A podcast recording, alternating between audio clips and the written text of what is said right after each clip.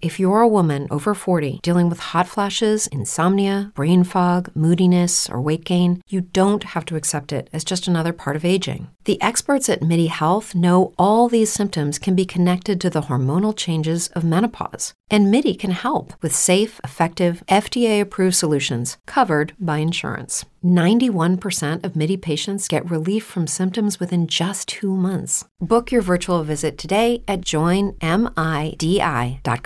We made this.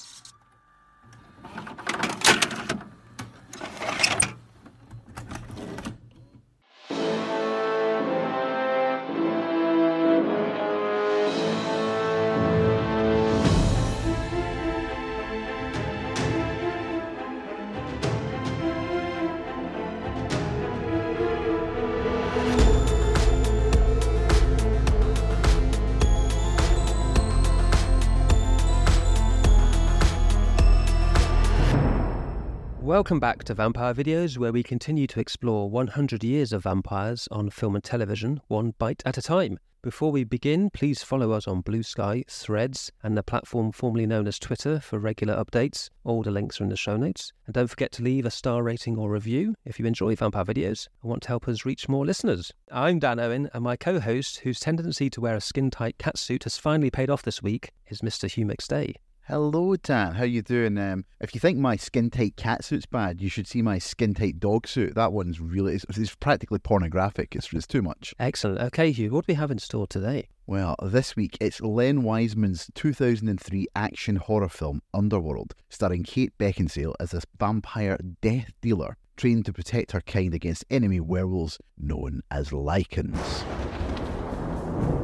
The war itself had become more perilous. The weapons had evolved, but our orders remained the same.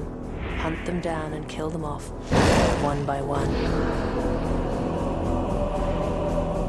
They are the immortal damned.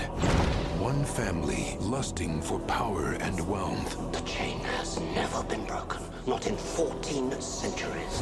Another driven by revenge. Soon we'll defeat the vampires on their own ground.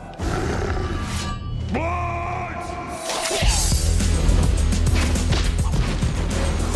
you see this human? He's attractive. I can't be positive, but I'm beginning to think the Lycans are following him. Hello, Michael. Why are they after you?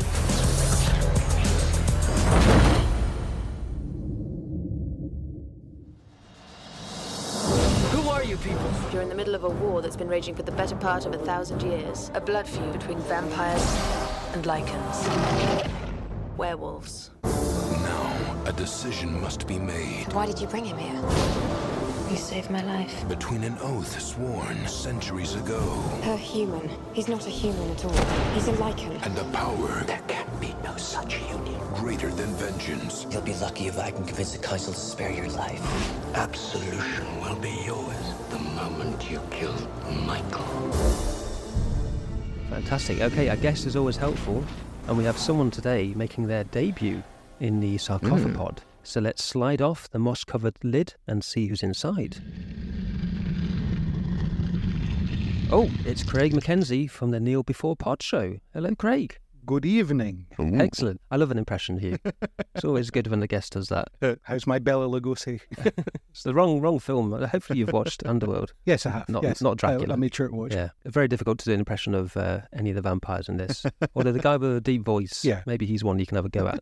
The black guy. Or Bill Nighy. Yeah. Got a good voice. But yeah, hello, Craig.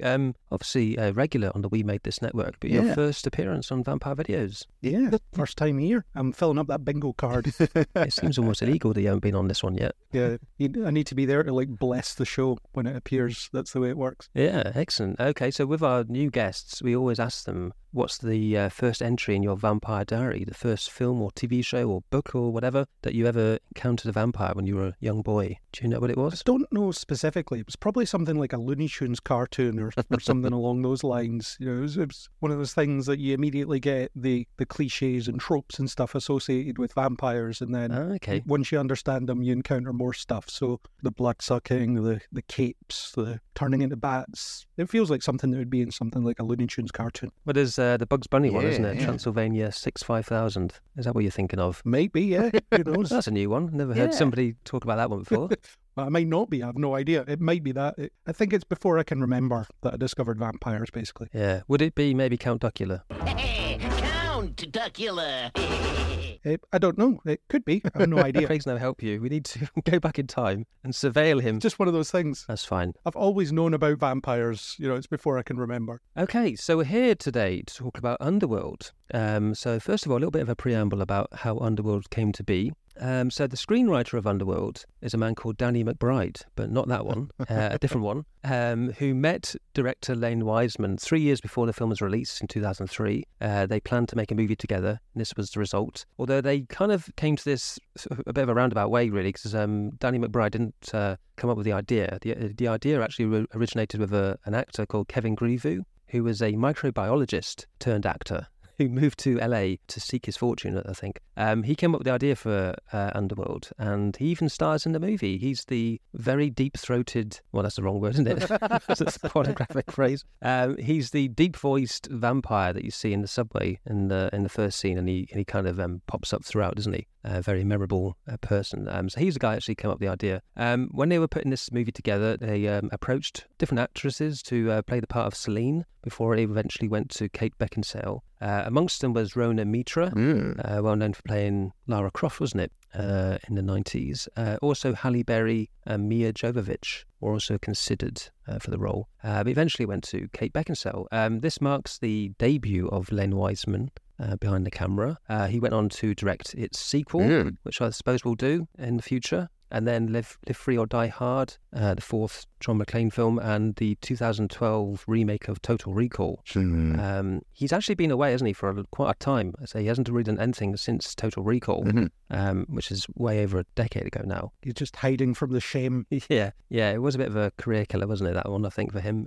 So he's been in hiding, but yeah, he's coming back. He's actually doing the John Wick prequel, Ballerina. He's the guy behind that. It's coming out in 2024. To be brutally honest with you, Dan, I can't believe that he was allowed to make any more films after Live Free or Die Hard. That is an atrocity of unparalleled stakes. Yeah, I'd agree. I thought the fourth one was okay. It's the fifth one that's the really bad one. I never made it to the fifth one. The fourth one killed me. The fifth one is really bad. It makes the fourth one look good, doesn't it? That's the thing.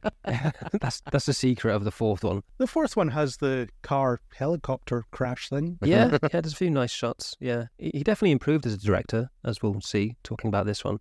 But anyway, we'll come to you first of all, Craig. So Underworld, I know, is a movie that I think you requested to do this one. Yeah, I did. So you're to blame. But anyway, so yeah, I wanted to do the Underworld movies because there's five of them. We will eventually do all of them, I suppose. Mm-hmm. But starting off with this original, did you watch this one in the cinemas back in the day? It's always been a favourite of yours. What's your general thoughts on it? So I never saw it in the cinema. I got it on DVD. It was one of those bargain bin DVD purchases. Yeah. Probably about 6 months after it came out on DVD, something like that. Maybe it wasn't selling very well. And there's a weird relationship I have with the film in terms of trying to watch it. It took me 3 goes to get through it initially because for some reason I kept falling asleep. Not out of boredom, just because I was tired. And funnily enough, when I was trying to watch it over the weekend, it happened again. I was falling asleep. So I had to... But to come back to it, I don't know, maybe I've associated that with sleep now, and every time I watch it, it'll just drift me right off. Yeah. So I would have seen it when like I say, a cheap DVD that I bought, and I like it. It's a good film. I think it's decently stylish. There's some cool design work in there. It's obviously riffing on a lot of popular trends at the time. It's very Matrix-esque in terms of the costuming, the billowing coats, and the action, although it's not very bullet timey. I'm surprised it didn't steal bullet time more than it did. But yeah, I think it's pretty well put together, and it's a decent first effort if it's a debut directing thing for Len Wiseman. So yeah. I enjoy it. Occupies this space where it's almost a straight to DVD type thing, but not quite. It got theatrical release. And it occupies the same space as the Resident Evil movies for me, as in kind of entertaining schlot. I think the closest it came to bullet time was the ninja star throw that Celine does, that one shot coming towards the camera. That was about it. But what do you think of this one, Hugh? So I saw this many years ago, and the only memory I had of it was that I didn't like it very much. Though I did think Kate Beckinsale was insanely beautiful. But having revisited Van Helsing and finding a fun enough film there, I went in quite optimistic. And then it was interesting how quickly the film wasted so little time in reminding me why I didn't like it in the first place. It just I just couldn't get on with it. For a film that's about a war between vampires and werewolves, it does such a disappointing job in capitalising on that premise. And you mentioned it, Craig, and I do agree, it kind of looks like what it is. It's a bit of a cheap Matrix-alike. It's got as much skin-tight PVC and gunfights as the Matrix, but it doesn't have any of that sort of directorial flair that the Wachowskis had. I mean, it's not a total write-off. There's some good things in it. I think the world building's really good. They really like the lore, but, the film that we spend most of our time in is largely a bit dull and loud, and it's got all the visual appeal of an Evanescence music video. It just did not land for me. It's a film that thinks it's cooler than it actually is, and I was disappointed, actually, because I was hoping I was going to go back and discover that my memory of it was wrong, but no, I just didn't get on with this. Well, unfortunately, Craig, I think I'd done the side more with you than yourself. But I don't want this episode to be just me and Hugh laying into it and Craig defending it. It wouldn't be the first podcast I've been on where that's happened. Yeah. Fire away. I'll try and be constructive. I actually remember watching it on Blu-ray or whatever, or DVD back in the day. Yeah, and I remember thinking it was okay, to be honest. I remember thinking I liked it. I had it in my head that it wasn't a terrible film. I remember quite liking the second one, I think, as well, and the rest are kind of take it or leave it, and I think the last two are not great from memory. So I was actually going into this thinking, oh, Underworld, I'm gonna like this. I don't remember hating it as such. But then I watched it, 20 years later, and I think I've maybe just outgrown it, I think, that was my feeling, because I was 24 when this came out, I think. So not like a kid or anything, but I was probably still in that kind of post-Matrix haze that everyone was under, where anything that slightly resembled the Matrix or Blade was really cool and worth watching. Yeah. And this kind of ticked those boxes. And obviously Kate Beckinsale, as you say, ticked a lot of boxes. But yeah, 20 years later, though, I found very little to enjoy beyond a few of the action sequences. A few shots here and there were decent enough, and I think it actually did pick up steam sort of towards the end. I think once Bill Nighy comes into it, it definitely gets better at that point. I did enjoy his appearance as Victor. And it takes a long time, though. I don't know if you agree, Craig. Maybe you'll totally defend it. It's quite slow. It's slow, yeah. It's slow, isn't it? It takes like 90 minutes until it even begins to get going, it feels like. Yeah, when I was checking how long it was, I was like, 2 hours 15 minutes. It feels like it shouldn't be 2 hours 15 minutes. Yeah. I think we all must have watched the extended cut, I believe, because I think the original cut was 2 hours, was it? And oh, God. Is that what happened? Oh, my God. I was watching this thinking, how in the name of Christ did this get past an editor and get into the cinema at this length? But that makes perfect sense. I feel a bit better about it now, actually. I think you probably can't get the theatrical cut anymore. It's probably just the unrated edition that will be on disc. So yeah, so it wasn't a great experience for me, and I think the length hurt it. If this was like 90 minutes, it would have been a lot better if they just got on with it. And also for me, it was kind of pitched loosely as a kind of Romeo and Juliet thing with Selene and Michael, the character who's the kind of Lycan... The hybrid Lycan sort of thing, yeah. And that doesn't land at all for me. No, not at all. Because there's no sense of a connection between Selene and Michael, really. If this was more of a horror, Romeo and Juliet kind of genre thing, and you really did get invested in them as characters and grew to like them and wanted to see them get together, that would give it something to grab onto emotionally. Yeah. I don't know, but they didn't have that, did it? So I was just kind of waiting just for the plot to happen and the action to happen. The third one does more of that. It is alluded to in the flashbacks in this film as well. That will eventually be spun out into its own 2 hour plus film, probably the Romeo and Juliet forbidden love thing that's in the flashbacks. Yes, yeah, I do remember the third one with Rhona Mitra, who actually came into the franchise as a different character called Sonia. They mention Sonia, don't they, in this as well? Yeah, and there's flashbacks and things. So yeah. The third one's the prequel that tells that story. You might be somebody who's seen these movies more often or more recently, Craig. So the third one is surprisingly good. Is that the general view? I'm not sure. I don't remember the third one that well. Okay. Although I don't remember most of them that well. They're films that I remember sort of vaguely enjoying. Yeah, they're not designed to be remembered well, I don't think. No. They don't stick around for very long after I've watched them. Yeah. And I think that's almost by design. But it's actually kind of amazing that it has 4 sequels. This film. Yes. How did that happen? Yeah, I remember thinking it was a surprise that they even got Kate Beckinsale back after the third one. Because she obviously stepped away. She came back for another 2 after that. Amazing. But yeah, so I think that's the one major flaw, is that there was no emotional hook to this. So I was just counting on the action being great. And to be honest, I didn't find the action that exciting. Yeah. It wasn't very well staged or anything. There's a few nice moments. I mean, there was one shot I did like. I liked, jumping right to the end now, but when Victor's killed, and she does that kind of massive jump into the air. Mm-hmm. She kind of almost floats down to earth after this big kind of lethal blow with her weapon, and that looks really good. Yeah, and there's little moments here and there, but there's no kind of like standout moment, is there, where you'd want to fast forward to this particular chase or this particular fight. There's nothing like that. Well, you know that's kind of what I meant at the start. It's like it's almost criminal that a film with this kind of premise is shot so in such a pedestrian manner.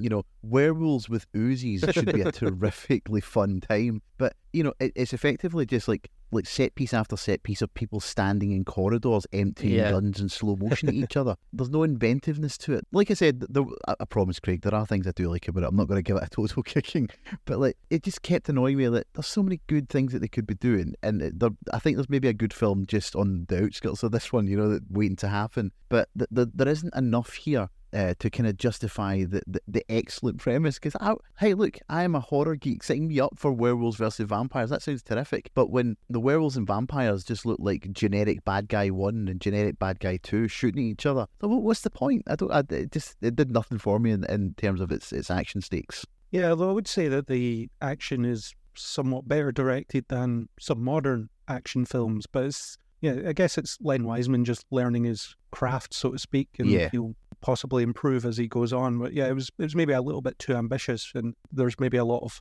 riffing on the Matrix as well, like you say, the slow motion stuff, even the opening action sequences in like a subway station. Yeah. It just made me think of the Matrix immediately. Oh yeah, definitely. Yeah, I mean, Selene is basically Trinity, and Michael's Neo essentially. So it's a slight twist on the Matrix, yeah. And the emotional hook, it's everyone's trying to be cool, so they can't be emotional. So everybody has to be cool, don't they? Who was Shane Brawley's Craven supposed to be then? Oh. Because that might be one of the worst performances I have ever encountered in my entire time doing Vampire Videos. Oh, I can't even think what he'd be. But yeah, it's definitely informed by The Matrix throughout, I think. And also Terminator 2. There's quite a few scenes where I was reminded of the T-1000 chase when that person's running after the car. It's Michael Sheen, isn't it? Oh, yeah. Runs Michael after the car. Yeah. He even has like a big stabbing weapon that he puts through the roof of the car, like the T-1000's kind of sword arm thing. And then all the werewolves get shot by silver nitrate bullets, and they kind of leak kind of liquid metal looking stuff, don't they? So it just, there's little moments here and there. I think, oh, he's seen Terminator 2 as well, hasn't he? I wasn't ready for Michael Sheen showing up as sort of young, long-haired, gothy, sexy Michael Sheen. That was certainly something to get to grips with. Yeah, he was young once. I thought it was David Tennant when he turned up. He looks like David Tennant, doesn't he? No wonder they get along. He used to be him in the past. Yeah. It's bizarre. I thought it was strange how similar he looked to David Tennant back then. Michael Sheen, I mean, he's a good actor, and I enjoy Michael Sheen.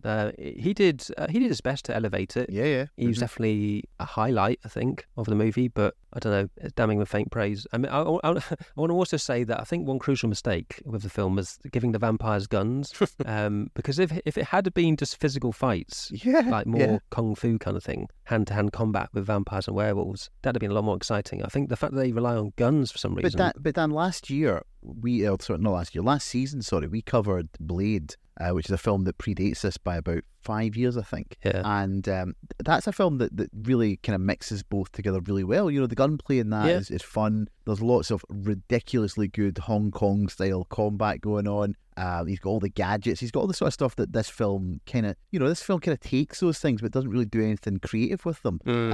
It's just disappointing. And what you said about Michael Sheen showing up, I think you're right. He's very charismatic. He's a good villain. But that ties into what I don't know what you think, Craig. I think one of the thing about the film that I found difficult was it can't make its mind up who is going to be the villain. And because of that, you know, you don't really know like who you should be rooting against or who you should be cheering for. And again, we're jumping towards the end here, but you know, the late stage reveal that Victor's actually an even bigger bastard than Lucian. It's like, well, you know, I didn't really get to know Lucian that way. I don't really know.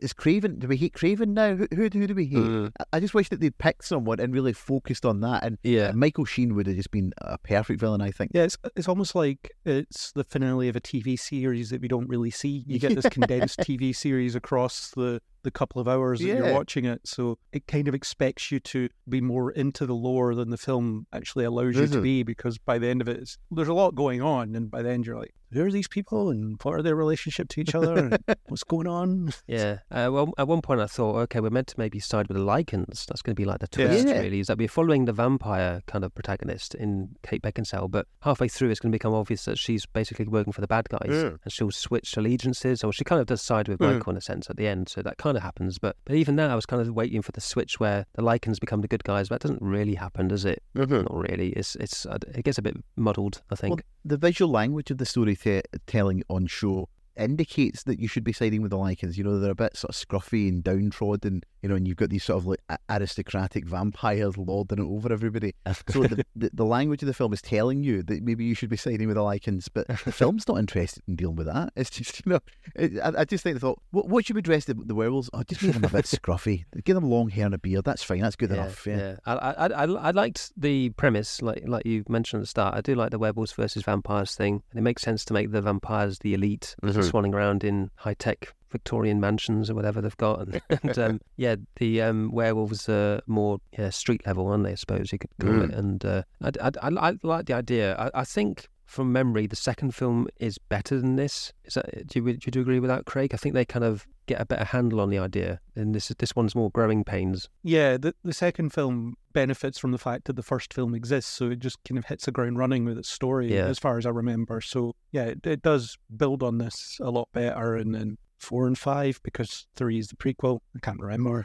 Yeah, it's very much like the Resident Evil of the vampire kind of genre, isn't it? These movies, very disposable. Shares quite a few similarities, like superficial similarities, because it's like husband and wife that meet while making the film. Yes. That kind of stuff. Yeah. And this is not based on the video game, but it is kind of, well, it was a lawsuit, wasn't it, about where this was coming from, this idea. We'll go into that briefly, actually. Yes, Underworld was a target of a copyright infringement lawsuit by White Wolf Incorporated, the makers of the role-playing games Vampire the Masquerade and the Werewolf the Apocalypse, and also the author Nancy A. Collins, who wrote some books starring a character called Sonia Blue, but also she wrote a short story called The Love of Monsters, which she directly claims was the basis of Underworld. It's a bit iffy, though, because White Wolf's 17 counts of infringement and 80 points of similarity included their observation that the vampires in Underworld also drink blood. So anyway, but the weird thing is the lawsuit did get settled in a confidential settlement. So, you know, that normally indicates that they either don't want the hassle, just want these people to go away, so they pay them off, or there actually was something to that story and they had to pay up. I don't know. It could be an unconscious thing where the writer was just riffing on this game that he likes to play, and then by the end of it it's, oh god, I've actually stolen more than I thought I did. I thought the main bone of contention would be that there is a character called Sonia in the lore of this, and also those vampire novels being Sonia Blue. That seems quite a direct link. But anyway, whatever the basis was, and it got settled, so they made more sequels because of that. But yeah, so anything that you want to talk about that's positive about the movie, Craig? Well, outside of the superficial stuff, I thought that Kate Beckinsale was a good lead. I read that she wanted to do this film to get away from the, well, non-action-y films that she was doing. She wanted to break into action. This was how she did it. And then Van Helsing was a year later, so she became credible as an action star with this film and then beyond. So I think she's very good in this, actually. I mean, she doesn't have an awful lot to play with. There's not a lot of range demanded from her, but I think she does pretty well. But in terms of acting or just ability, like the fights and things, or... Yeah, but both, and she's sort of a magnetic lead as well. Some leads you see and are like, why are you in the lead of this? Is the director your husband? Well, not yet, but it's not the case here. You can see why she was chosen, I think. Oh, yeah, no, I would agree with Craig on that. I think she's such a striking person, isn't she? She's like, you know, she really kind of stops you in your tracks, and, you know, she's got a lot of charisma, even when she's not really doing very much. And again, I don't want to go back to criticism, but it annoys me because she is really good. I wish she'd been given a little bit more range. And like when she is asked to kind of do a bit more, I don't really think that the script rises with her. As you mentioned earlier, Dan, like that you really need to feel the connection between Selene and Michael for the last act of the story to make any sense. And I don't know if it's a case that maybe they just don't spend enough time together, or maybe Scott Speedman is just a little bit dull. He's not bad, but he's just a bit dull, you know. they just don't really have any chemistry, and that's really disappointing because when she's interacting with Bill Nighy, I think the two of them absolutely sparkle off each other. But again, it's Bill Nighy. How can you not? I could probably get a good scene out with Bill Nighy if I was in this film. He's just absolutely chewing every inch of scenery as he goes around the last act of this film. And this was at the time where he was everywhere. You couldn't turn on a film without seeing him at this point in cinema history. Yeah, it was around Love Actually, was it, around here? And no, not yet. Hitchhiker's Guide was around now, wasn't it? Yeah. How great would it have been, though, if it was Victor that was in Love Actually rather than the Bill Nighy performance we got? That'd be a much better film. Yeah, I have to agree about Bill Nighy. I wasn't so keen on Kate Beckinsale this time, to be honest. I didn't think she was as good as I remembered her being. I remember thinking, well, at least Kate Beckinsale was good in these films. But, I mean, she's not terrible. I think it's mainly just the material she's working with. She doesn't really get a lot to do. She looks striking in the catsuit, etc., and she's pretty decent enough at the action scenes. But I didn't think there was a lot here emotionally. I was actually more engaged with Sophia Myles, who appears as the kind of blonde vampire, kind of best friend of hers or something. She had a bit more fun to her, a bit more of a playfulness that I enjoyed. Another sort of David Tennant connection, because she was in Doctor Who as well. Oh, yeah. She was in Doctor Who, yeah. Sophia Myles also gets one of my favourite unintentionally hilarious moments in the film when Craven is trying to tell her about what's going on. He's trying to unveil his plan. He says, what I have to tell you is in the strictest confidence. And she says, it can wait. And she gets her tits out. And it works. It distracts him long enough for an entire scene to play out. I thought, this film is really dancing with me. And I don't know if it knows what it's doing or if it's just accidentally stumbling onto this stuff. Victor, the character of Victor, played by Bill Nighy. I also liked the idea that he was like this kind of vampire elder that they keep in a tomb somewhere, along with another one, don't they, Marcus? Now, we see Marcus in the sequel, don't we? Oh, I believe. Yeah. So he comes into it, yeah. But we only see Victor. I love the idea that he's there as a corpse, essentially, and then she has to kind of revive him by biting her wrist and dripping some blood into that weird contraption that is pointless because you just drip it straight into his mouth, but she has to put it into a little kind of slot and it dribbles in through this little thing. You need to see the mousetrap type setup of the coffin. Yeah, it's pretty weird, but I liked it that they kind of revived him like a century too early, and he's like some kind of pissed off old man who's been woken up at 2 a.m. or something. Well, that's one thing that's positive about it. I think the makeup effects are actually really good, particularly on Bill Nighy, where you see him regenerate over the course of the film. Every time you see him, he looks a bit more, well, not alive, but you know what I mean? Stuff like that, I think. And the werewolf designs are really good, even though the CGI is very early 2000s, the transformations are actually pretty decent. Yeah, I agree with that. Not too bad. Although the werewolves do get a little bit rubbery, I think, when you see them out too full on. Yeah. My favourite thing as well, the way they get around any werewolf gore, is that any werewolf kill is just basically a point of view shot of the werewolf running at the camera with its mouth open. They do that like 4 times and it made me chuckle every time. It's great. Yeah, so I enjoyed Victor, and like you say, I think his connection with Selene worked really well as a kind of father-daughter dynamic, isn't it? And then the fact there's a bit of a tragic reveal there that he did kill Selene's family, I thought that worked really well. I was actually more engaged by Victor and Selene and their story than I was Michael and Selene. That's what I mean by the last like 40 minutes of the film is a lot better because of that. Yeah, but I always think that comes too late. It's like there should be more of that relationship to build up to that sort of gut-wrenching reveal. And again, as I said, it plays into that issue of like creating another bad guy for us to deal with, so at this point you've got Lucian, Craven and Victor now that are all kind of the big villain, and do you know what, maybe it's just that there's so many ideas in the film, because I think that maybe is one of its problems, that it's actually overstuffed with ideas and plot twists and tons and backstabbings, and maybe if it was spread out over a couple of films and you maybe just focus on Lucian in this movie and and leave Victor a little bit to the sequel. But crikey, how many sequels have we got, Dan? Did you say 6? 4 more after this. 4 more. Maybe this feels like 6. Technically 3 sequels, one's a prequel. Oh, yeah. Ah, okay. I don't know if they're finished either. They might do more. Who knows? If Kate Beckinsale's bank balance gets a bit too low, she's back into that catsuit again. She's on the chicken and cabbage diet, apparently she was on, to get into the leather catsuit. But also she had a bout of pneumonia while filming. That kept the weight off, apparently. Yeah. God. Remember when we were covering Van Helsing, and it was the same in that. She was complaining about she had to fit into the worst corset ever imagined. She burned it at the end of filming. She was so happy to be rid of it. Oh, poor Kate. Come on, can we not do better for her? She wants to be an action star, but they keep putting her in these like, skin-tight outfits whenever she is in action stuff. Well, I don't know about you gents, but whenever I'm out on the street fighting monsters, I never wear anything that tight. You know, you do yourself an injury. Something baggy and loose. And... Yeah, absolutely. Yeah, a lot of talcum powders get into that as well. You're taking away all the sexiness from this, Dan.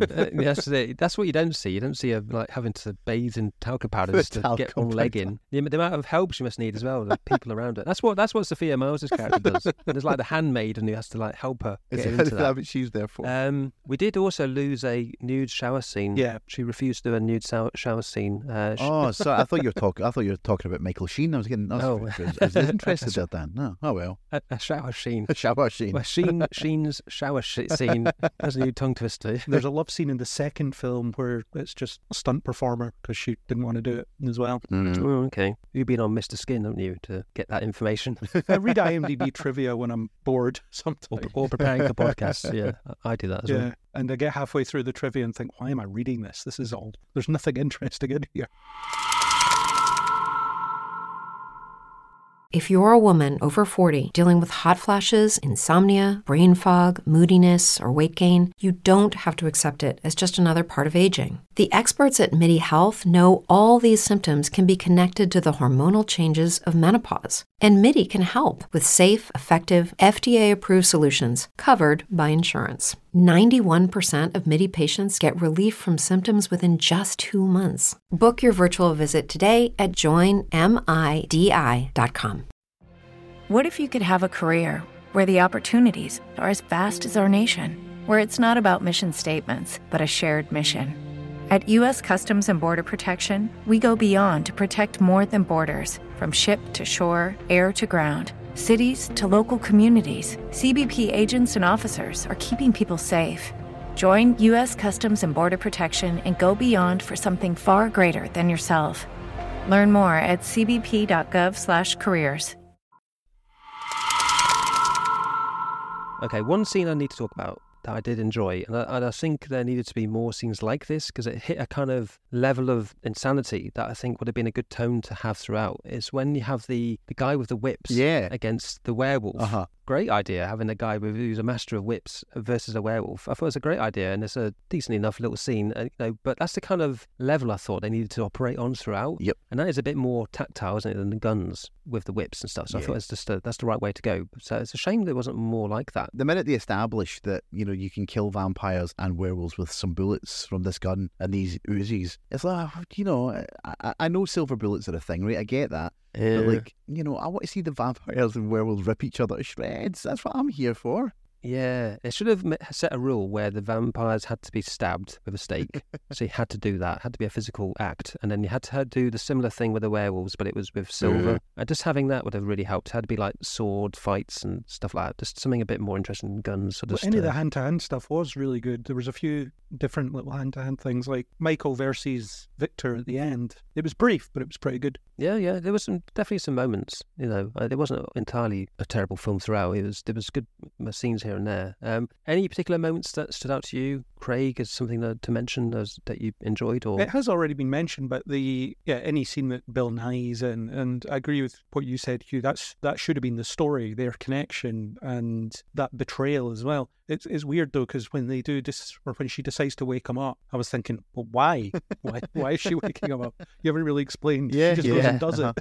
And she's not supposed to. A century early, well, what was he going to do in 100 years from now? I don't understand. Yeah, like we were saying, the lore is just, there's lots of it, and it doesn't always give you what you need to understand why people are doing things. Bill Nighy actually says something along the lines of, this is not the order. We leapfrog through time. Like, what? Why? What? It's mad. Yeah, why do that? Yeah. Oh, okay, yeah, so it just alternates with Marcus then, doesn't it? So it's just, you have 100 years and then I take over. Yeah. That's strange. Okay. Do you know something I quite liked? I'm trying to be positive here, right? I love the sort of odd architecture of the world that we lived in. It was, you're never really able to get a sense of exactly where you were. It could have been the UK, it could have been America, it could have been anywhere. We don't really know. And there's accents all over the place, architecture all over the place, and it seems to be, luckily for the vampires, always night. There was an issue with that because it made it difficult to kind of get any sense of the passage of time. Yes. I have no idea how long passed between the start of the film and the end of the film. I suspect it's only a couple of days, but there's no way to tell, really. No. Except for maybe Michael's degeneration after being bit, but it's very difficult to tell. But it looks really great, even though they do insist on shooting it in that sort of weird, like sort of late 90s, early 2000s blue hue that seemed to be in so many different films. Absolutely. I would have liked to see a bit more of the normal world. You know, obviously the vampire werewolf thing is the underworld, so it's happening beneath what we would consider a normal thing. You know, I'm thinking of in Blade when the vampires go into their secret nightclub and get blood coming out the sprinklers, that kind of stuff. You know, the stuff that goes on behind closed doors that we don't know about. It would have been quite cool to see. Yeah, here's how we get to have this conflict and the humans never know about it, but then we're gunning each other down in subway stations. So. Just with Michael's character, because he obviously can exist in daytime. So just following him for a little bit in the daytime where, you know, there's no werewolves or vampires around, he can kind of reflect on what's happening and maybe talk to his friend. You got Wentworth Miller in here, haven't you, as his buddy. I forgot he was in this. Wentworth Miller turns up from Prison Break. I was like, oh, God. Yeah. It took me a moment to realise it was him because he had hair. I was like, what's happening there? What? Is that a wig? What's going on? That was the scariest thing about the film, seeing his head. He's also not talking in that voice that he uses whenever he's in anything. Yes. Yeah. I know exactly what you mean. That voice. Yeah, you're spot on. You don't even see the vampires like go to sleep or anything, or have to hide from the sun. There's no scenes. It just entirely just takes place at night. It seems. I was almost thinking it was just one day that we were following, or one night. We only know that the sun affects them because of this, of the memory flashback that Michael has of what happened, you know, with Lucian and his lost love. Because I begin to think, maybe there isn't a sun anymore. Maybe we're in the far future. Maybe that's the twist. The vampires have blotted out the sun. Because how could there be no sun at all at any point? It made no sense. Another scene I want to mention that I found quite funny was when Michael was in the back of the police car and he starts transforming into a werewolf. And the two cops, one driving, one passenger, they're kind of looking at him. And at a certain point, they get so annoyed by the noises they make, they just turn up their music. It just sort of happens to be like this heavy metal track that just perfectly suits the scene sort of thing. It's like, well, you're not going to help that guy. You just start to put the music up and give him a bit of background music for that transformation that's happening. It's another early 2000s hallmark, isn't it? The heavy metal music, just to make everything so much edgier and cool. Exactly. Just very quickly, can I mention, I do feel we're giving this film a kick in, and I feel bad, but this, I have to mention this because it made me properly laugh out loud. The scene early on where Kate Beckinsale is making a getaway with Michael, and she's driving the car, but she's injured, and he says, oh, you know, you need to let me treat that wound, you need to stop in case you pass out, and she says, I'll be fine. And then immediately passes out and crashes the car into the lake. Yes. It's almost a moment of slapstick genius.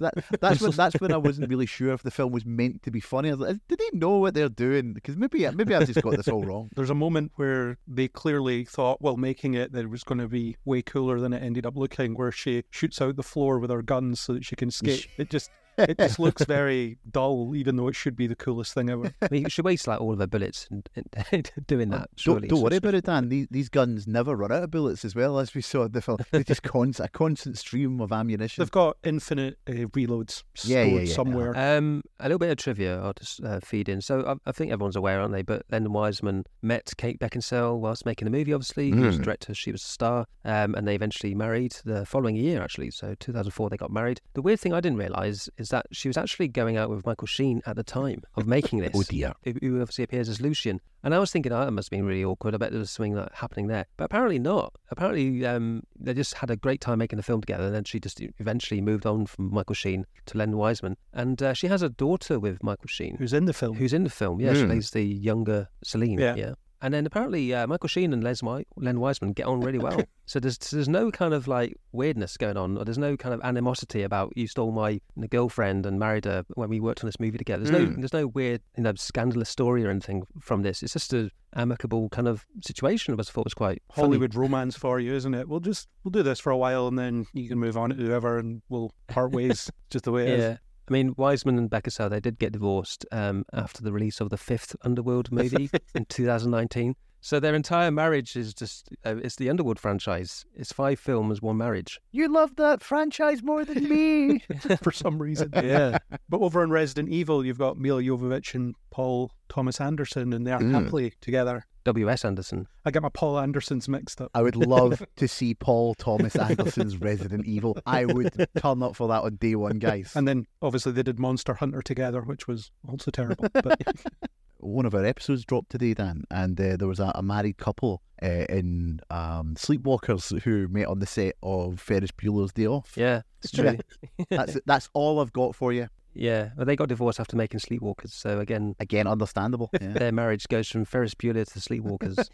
So yeah, did you know? Apparently, I don't know if this is true or not. This is like an IMDb bit of trivia, so who knows? But apparently, Marvel approached the creators of this movie to do a Blade crossover. Was it not the other way around? I thought it was. Oh, did they approach? Yeah. Okay, so they approached Marvel, and Marvel said no. Well done, Marvel. What's the easiest choice you can make? Window instead of middle seat? Picking a vendor who sends a great gift basket? Outsourcing business tasks you hate? What about selling with Shopify?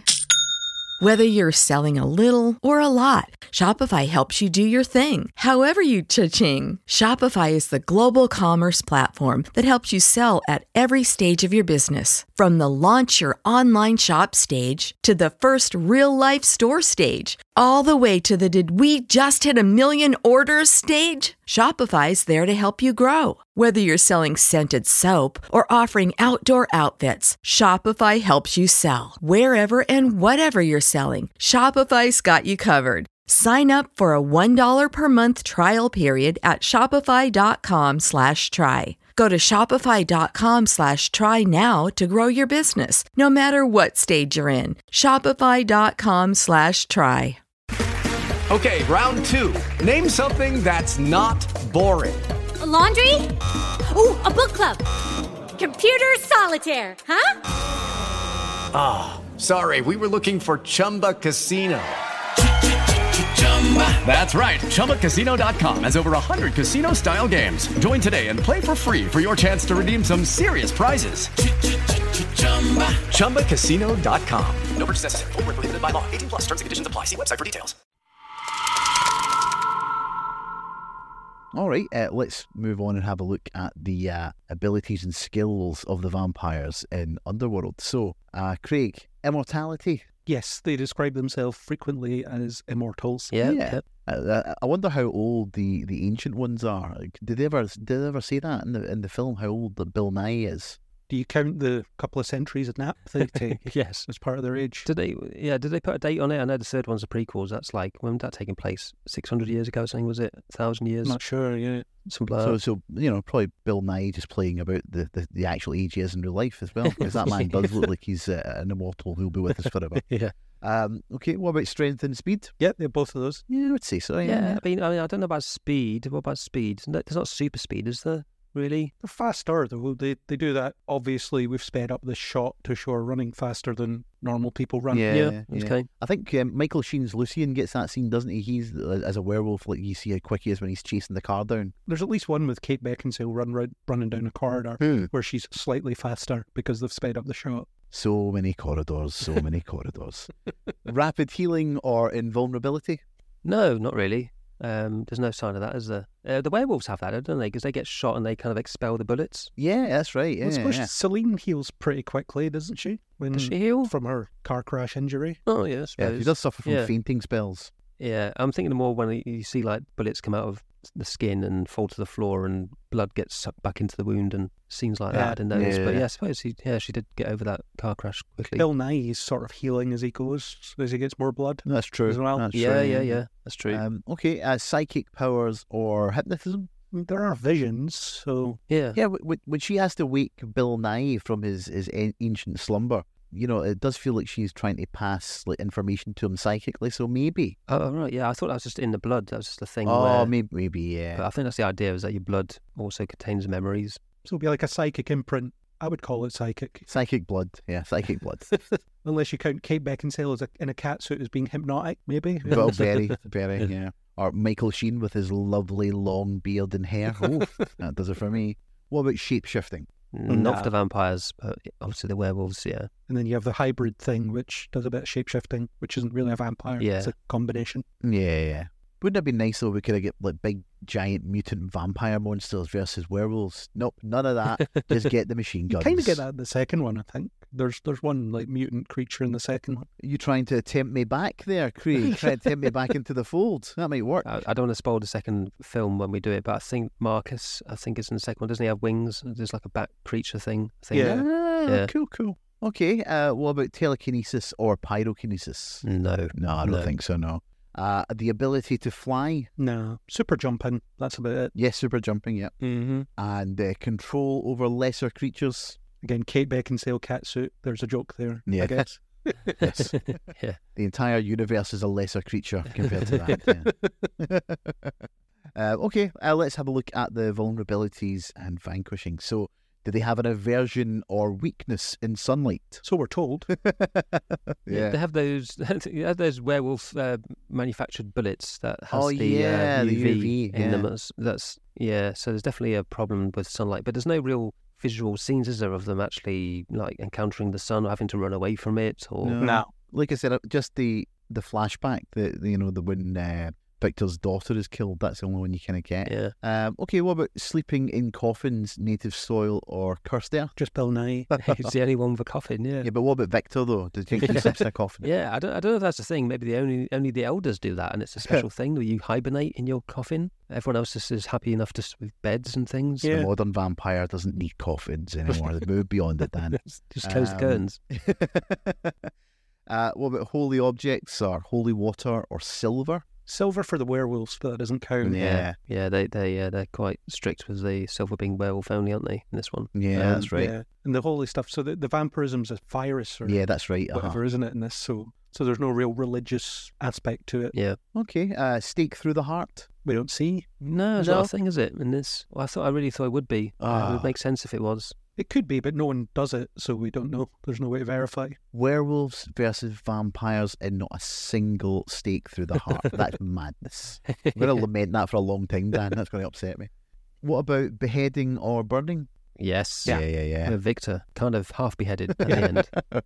Poor Victor. I did like that shot where Victor, and he had his face cut in half and it slides off. There was a lot of that in the early 2000s, wasn't there? Yeah. There was Final Destination 2 did that. Resident Evil. Resident Evil did that, yeah, with the laser thing. Cube? Didn't Cube do that? Very similar thing, yeah. I think we just cracked the special effects to do that, and everyone was doing it. It's always the same, isn't it? You see the jump, or you see the thing hit, you wait a few seconds, and then the face falls apart. It's a bit Looney Tunes, isn't it? It's a bit Wile E. Coyote walking off the cliff and then realising where he is. Every time I see it, I think that. Bill Nighy should have held up a sign saying, oops. See, we're thinking of ways to improve this film. We're doing a good job here for the filmmakers. They could go back and put that in, Dan, maybe someday. Okay, what about invitation only? No, not saying. Unfortunately. No reflection? Yeah, there's reflection. No, yeah, she's in the bathroom, she sees a reflection, doesn't she, quite often? You see a reflection a lot, yeah. Mm-hmm. Allergic to garlic? No, not saying. None of that. And Vampire Video's favourite, crossing running water? No, she falls into the water in the car. They have that fight in the sewer where there's the water's running, so yeah. Yeah, no, that's fair. All right, guys, Craig, what do you think then overall in terms of fangs out of 5? What would you give the vampires in Underworld? We seem to ticked off a lot on the list, so maybe 4. Dan? Yeah, I think I'm gonna really look at Victor as the main vampire in my head when I think of the vampires, really, because I know Selene's the main character, but I think Victor's the strongest vampire. Yeah. And he's pretty strong and formidable. He looks quite scary at times, so I'm going to say 4, actually, as well. Yeah. I think, despite my overall feelings about the film, I'm going to fall in line here, guys. I think I'm going to go 4 as well, because if we're going with Victor, he's a cracking vampire. He deserves to be in a much better film. Yeah, and World 2. I think it's better. We'll do it soon. I was thinking, because I said about TV series earlier, I feel like this could be rebooted as maybe not prestige TV series, but as a kind of schlocky 10-episode thing or whatever. You would have a lot more time to play with the lore, because there's a lot of it. And I think given a bit of time to just get the ins and outs of how the two factions work and then how the human faction works as well. I think there'd be mileage in that, actually, to go back and play with that. Because I know the sequels, from what I remember of them, they don't really play with the whole underworld aspect of it. They just get increasingly silly as they go on. Definitely would make a good show, I think, TV series. Yeah. So, Underworld, when released, it grossed $95 million worldwide. The budget for the film was only 22 million. Wow. So it obviously made a good profit there, and that's why they bankrolled a sequel, 4 sequels in total between 2006 to 2017. It's actually not too long ago we got Underworld 5. Yeah, that's crazy. There's quite long gaps between some of them, I think, though. Yeah, I think between 4 and 5 there's a sizable gap, I believe. The weird thing as well, the president of Screen Gems, who kind of produced the movie, he greenlit a sequel and a prequel days before it even had its premiere in America. Oh, wow. Purely because of the ticket sales in Canada. So it did so well in Canada that they were all in on a sequel and a prequel, even though the prequel didn't happen for a few movies. Imagine a film being made for 22 million now, though, like this. Maybe that's why Len Wiseman has a career, really, because maybe he did really well with the budget. You did get a lot from that 22 million, I think. Because you can imagine this being made now for like 100 million and that being considered, well, that's okay, that's modest budget-wise for something like that. Critical reaction to the movie wasn't very positive. It only holds a 31% rating on Rotten Tomatoes, if you care about the ratings on that site, but it's a fairly decent indicator of where people's heads were when it came out, and most people didn't like it, apart from Craig. I'm not saying it's my favourite film ever, it's just something that I find, or my memory of it is somewhat entertaining, and then I watch it and I'm like, yeah, it was alright. You watch it and you're like, oh, time for bed. Yeah, I get about 40 minutes in and almost fall asleep and then have to think, I'll come back to this tomorrow. Yeah, I was tempted to watch it in 2 chunks, to be honest. I did get halfway through and think, oh, God, it's 90 minutes to go. Yeah, I had to grit my teeth and get through it. Okay, so that's Underworld. So, Craig, any concluding thoughts on Underworld? Do you think it deserves to live forever or be staked through the heart? Well, I think it does have some longevity because they did mine 4 sequels out of it, or 3 sequels and a prequel. So I would say live forever. I don't think it's offensive in any way. I think it, like I said earlier, it occupies that sort of almost straight to DVD slot level that the Resident Evil movies and some other stuff enjoy. So yeah, I think it's fine where it is. It's not going to be anybody's favourite film. I mean, it will be somebody's favourite film. Don't know who. Don't know if I want to beat this person, but it's okay. It's something to stick on once in a while if you ever want to just do a watch through the entire canon of the Underworld franchise. Oh God, no. Yeah, there is a 4K box set that costs like over £100 I saw with all of them there. Yeah, that's crazy. Apparently in the 4K release they put the scene from 3 in for the flashbacks instead of whoever the stunt people or whoever they hired to do the flashbacks for this one. Okay, that's interesting. I thought you were going to say they put the shower scene back in, but well, they didn't film it. So that's why it cost so much money, the box set. They just had to sneak into Kate Beckinsale's house and wait for her to take a shower. It's like, this is going in the film. We've been approaching this this episode for a long time now, and we have kind of joked about Underworld quite a bit in the build-up to watching it, and I'm afraid for me it's a stake through the heart. I just didn't enjoy it, if I'm honest with you, and I kind of went in hoping I would enjoy it, but it's like I said, it wastes a criminally great setup. The lore's really interesting. Bill Nighy's great fun, but other than that, there was nothing to hold my attention, and much like you said, there was a bit where I got like an hour in and I couldn't believe there was still over an hour to go and I was getting quite cross about it. It just, too dull for me, so I'm afraid it's a rare stake through the heart for me.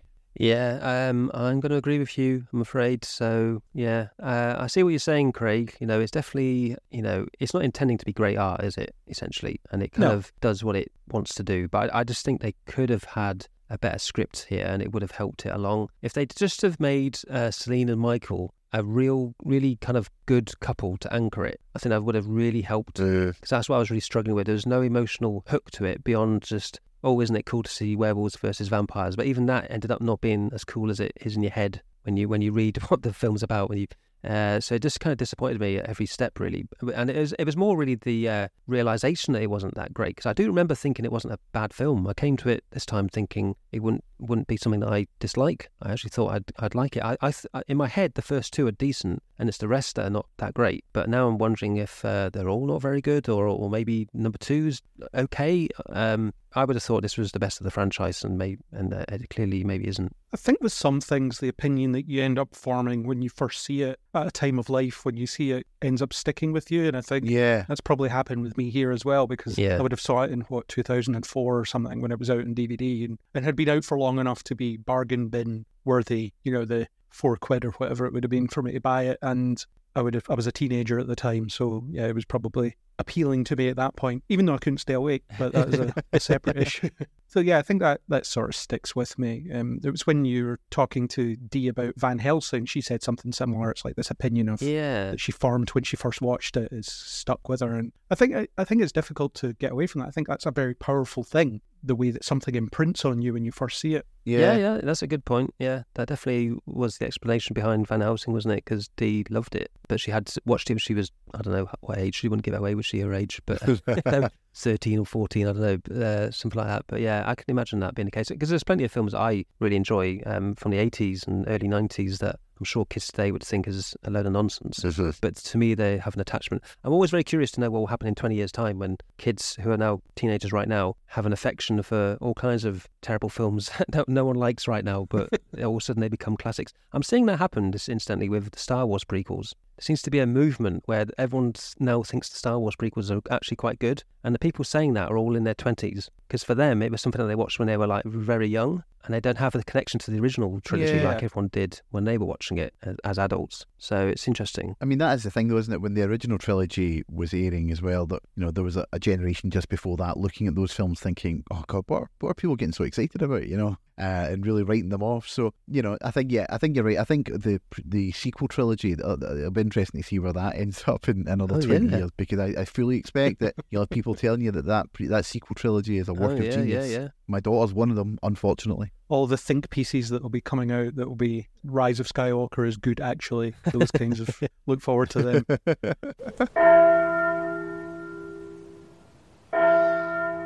Oh, the bells are chiming and someone's cut their finger near Victor's corpse, so before he awakens, we must quickly wrap things up. All that remains is to thank our guest Craig McKenzie for joining us to share his views. Craig, what are you up to right now? This will be mid-December, Craig. Where can listeners find more from you? What I'm up to in mid-December, will I have cleared my podcast editing backlog by then? Probably not. You can mainly find me on Kneel Before Blog, so that's kneelbeforeblog.co.uk. There's an attached podcast called Kneel Before Pod that's in all of your feeds. Anywhere you get your podcasts, you'll find it. Do lots of nerdy chats about anything, really. There's a Doctor Who episode that will be out by the time that this is out, because it's talking about the 50th anniversary special, talking about Marvel movies. Might be a Marvel's one, who knows? Depends what's going on at the time. But yeah, there's lots of nerdy stuff on there. I haven't written anything in a while. Will that change by December? I don't know. But there's loads of writing on there as well. You can see my in-depth long-form reviews of stuff. Long-form is the name of the game on Kneel Before Blog, so if you want a quick blast opinion, you're not going to get it. But if you're happy to sit and read or listen for a while, then do that. And on We Made This, I can be found on We Are Starfleet, which is the Star Trek podcast that covers some of the Star Trek franchise. We're on hiatus at the moment because there's nothing to talk about, but we'll be back at some point, probably when Discovery starts airing, which will be, who knows, don't know when. And personally, on the socials, on Twitter, I can be found under Nemesis4909, which wasn't a Star Trek reference when I came up with it. It started life as a Resident Evil reference. Talked about Resident Evil a lot here, so there it was. That's me. Excellent. Okay, I'm glad we had you doing that little bit at the end there. I always do. Podcast about the Nemesis backstory. Excellent. So thanks, Craig, for coming along today and sharing your thoughts. We're going to put you back into the coffer pod now. So take a deep breath. We will reawaken you in 100 years for Underworld 2. Okay, so Vampire Videos is part of the We Made This podcast network. Stay tuned for previews of other shows you may like to subscribe to, and don't forget to support us on Ko-fi/Vampire Videos. Yeah, and why not join our Bitten membership tier on Ko-fi too? Doing so means you'll get the first bite of Vampire Video episodes before anyone else, and all for just £4 a month. We'll be back next week for more fiendish fun, but until next time, thanks for listening.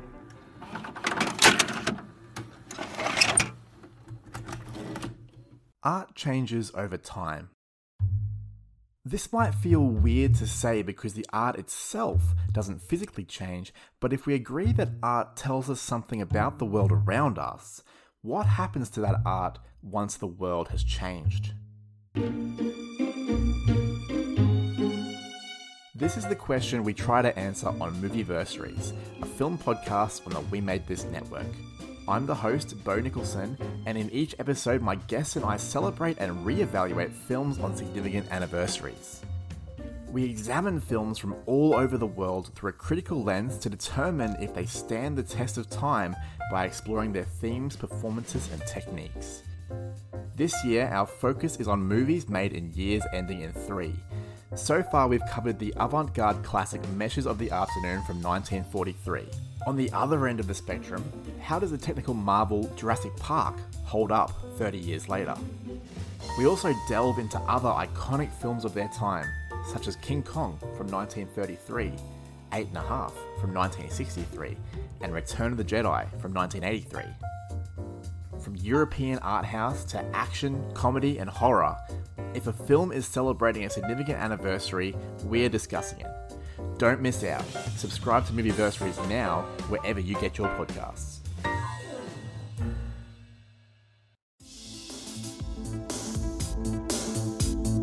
Do you believe in the existence of X-Files podcasts? Then the truth is in here.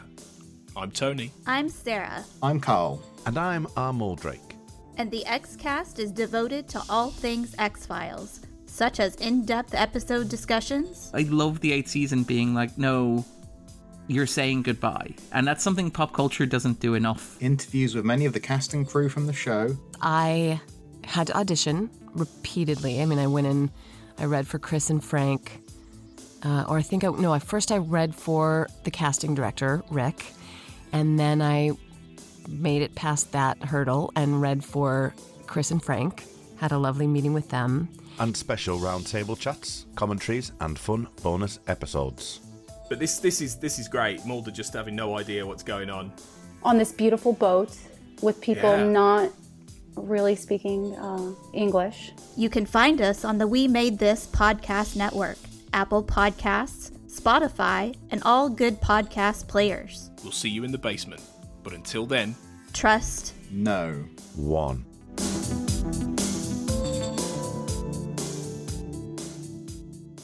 Hello, it is Ryan, and we could all use an extra bright spot in our day, couldn't we? Just to make up for things like sitting in traffic, doing the dishes, counting your steps, you know, all the mundane stuff. That is why I'm such a big fan of Chumba Casino. Chumba Casino has all your favorite social casino-style games that you can play for free anytime, anywhere with daily bonuses. That should brighten your day a little. Actually, a lot. So sign up now at chumbacasino.com. That's ChumbaCasino.com. No purchase necessary. VGW Group. Void where prohibited by law. See terms and conditions. 18+. Judy was boring. Hello. Then Judy discovered ChumbaCasino.com. It's my little escape. Now Judy's the life of the party. Oh, baby. Mama's bringing home the bacon. Whoa. Take it easy, Judy. The Chumba life is for everybody. So go to ChumbaCasino.com and play over 100 casino-style games. Join today and play for free for your chance to redeem some serious prizes. Ch-ch-chumba. ChumbaCasino.com. No purchase necessary. Void where prohibited by law. 18+ terms and conditions apply. See website for details.